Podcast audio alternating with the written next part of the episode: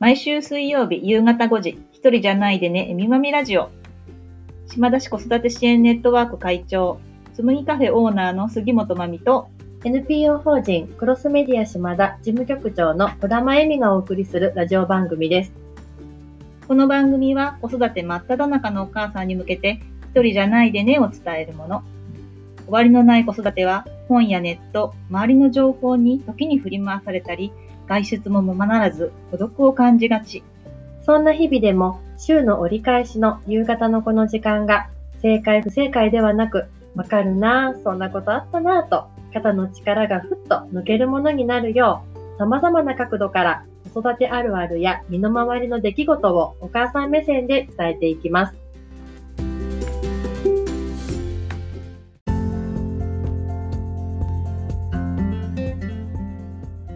月1日夕方5時になりました。一人じゃないでね、えみまみラジオ第58回の放送です。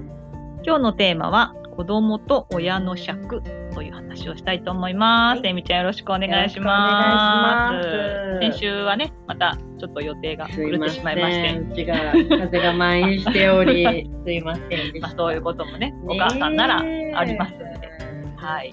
まあまあ、1週間遅れですが、はいまた夏休み明けたということで、ね。そうだね、はい9月だね、今日から。本当本当あっという間に、ねねええ。猛暑、残暑、もううん本当にもういいよっていう。ねえ、今年暑かったし、雨も降ったしね。そうだね。雨が1週間ぐらい続いたから、うん今度は暑くて雨が降らないみたいな。ねえ。そんな世の中でございますが、はい夏休みも終わり、ねどうでしたか、いや、もう、15歳の息子への 勉強をやらないイライラの吸ったもんだがありました。のねえ、なんか、ううん、本って、あの、本当にやらない子で、やらない子かわいそうなぐらい言われてると思うんだけど、ここで。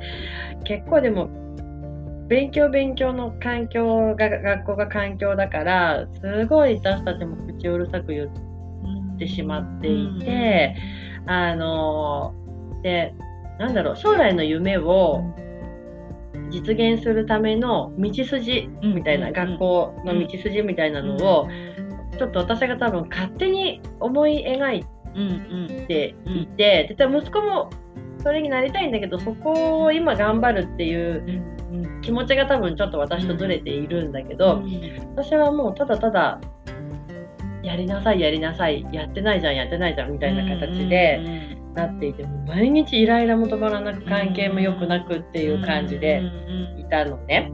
でなんでこんなにイライラするんだろうと思って考えた時に、これなんか会社の上司と部下みたいな関係になっちゃってるなって思って私が勝手に上司みたいな。ね、なんか一個の目的を達成するためにうん。部下をなんかすごいけしかけて、うん。やれやれやれやれっていう感じになっちゃっていて、でも息子は部下って気持ちじゃないし、そうだよね。そう。どっかで私が言ってる目標から多分何かずれてたり、気持ちがついていかなかったりっていうところですごいズレがあってあこれダメだなっていうのにねすごい気づいたとこありますね。なんかそう上司と部下の関係になっちゃってるその上司と部下がめっちゃわかる。あ うちもまさに、まさにそうだった。ねえ。なんか、夏休みってね、どうしてもこう、目につくじゃない、ううんちにいるしさ。うん。で、うちの息子もあのちょうど受験生うん。で、本当にね、志望校をね、知ってて、それは彼が将来目指すものに一番近いところの志望校だから、うん。やっぱね、親、ね、エミちゃんだけど、親としてはそこに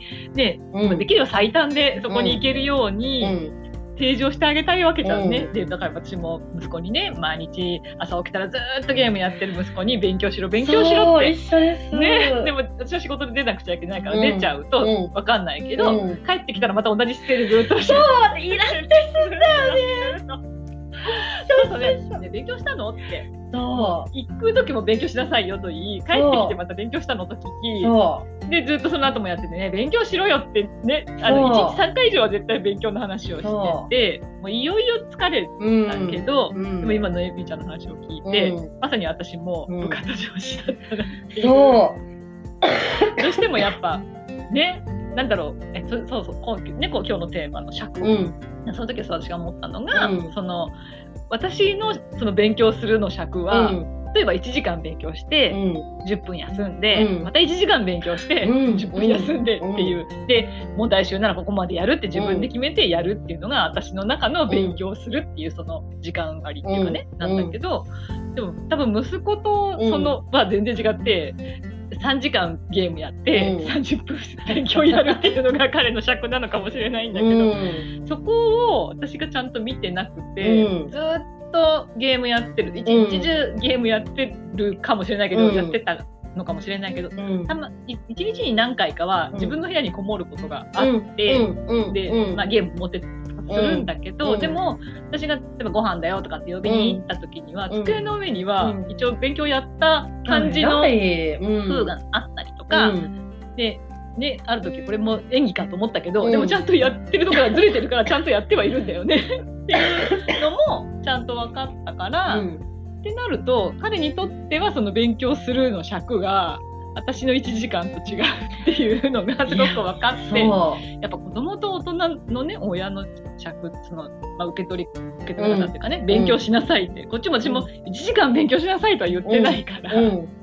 そういう風になるのかなっていうのもすごくね感じ本たそう。なんか上司と部下になしちゃってるなと思ったのは、うんそう。なんか私が納得する形を求めちゃってるんだよね。ね。子供の勉強する姿勢だとうん。か、やっでるかどうかみたいな生活うを、ううちもねずっとゲームとかやってるんだけど、うん。そうじゃないみたいななのって、なんか自分の自己満で、うんなんか子供の正解を作っちゃってるなって思って、あこれは、そりゃゃ子供も息苦しいなと思って、部下じゃないから、そうこれはちょっと考え方私の考え方を変えないと、うん。それはダメだなっていうのをすごい思ったんですよね。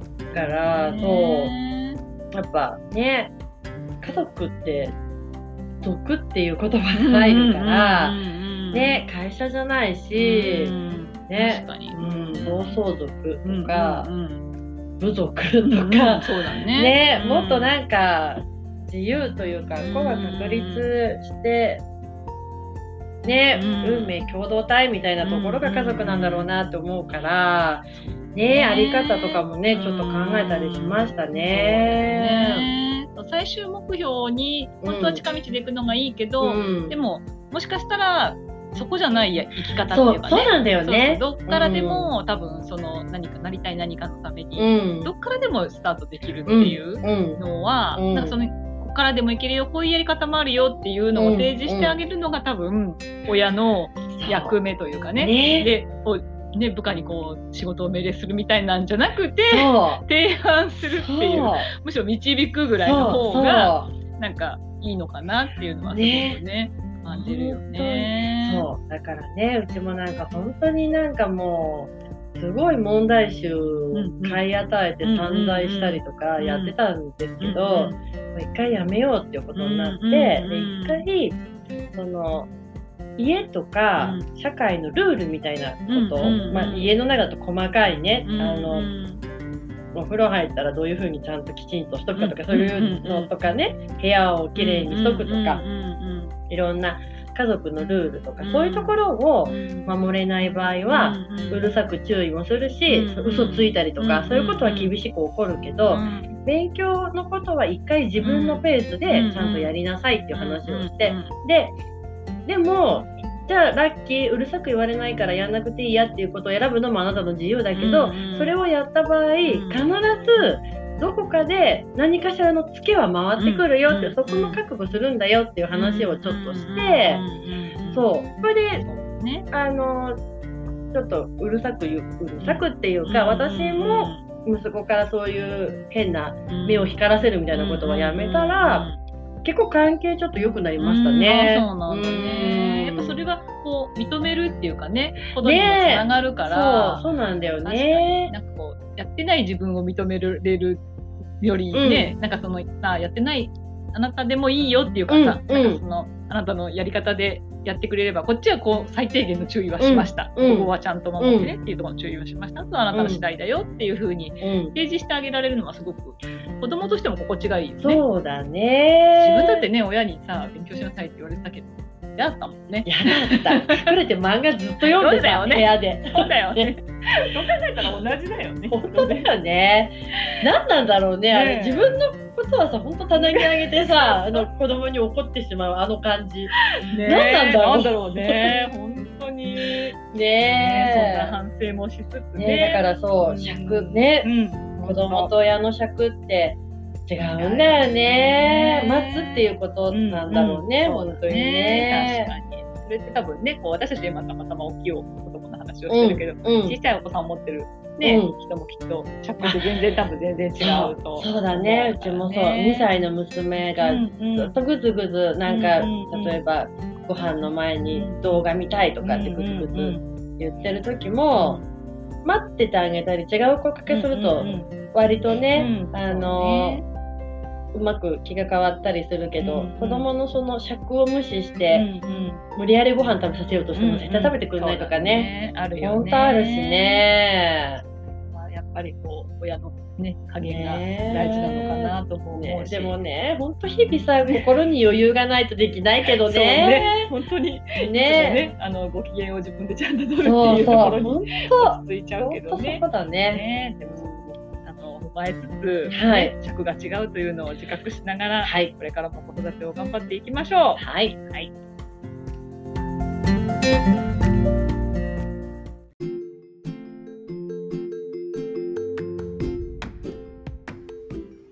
番組では皆様からのお便りを募集しております。感想やご意見、ご質問など、ぜひお寄せください。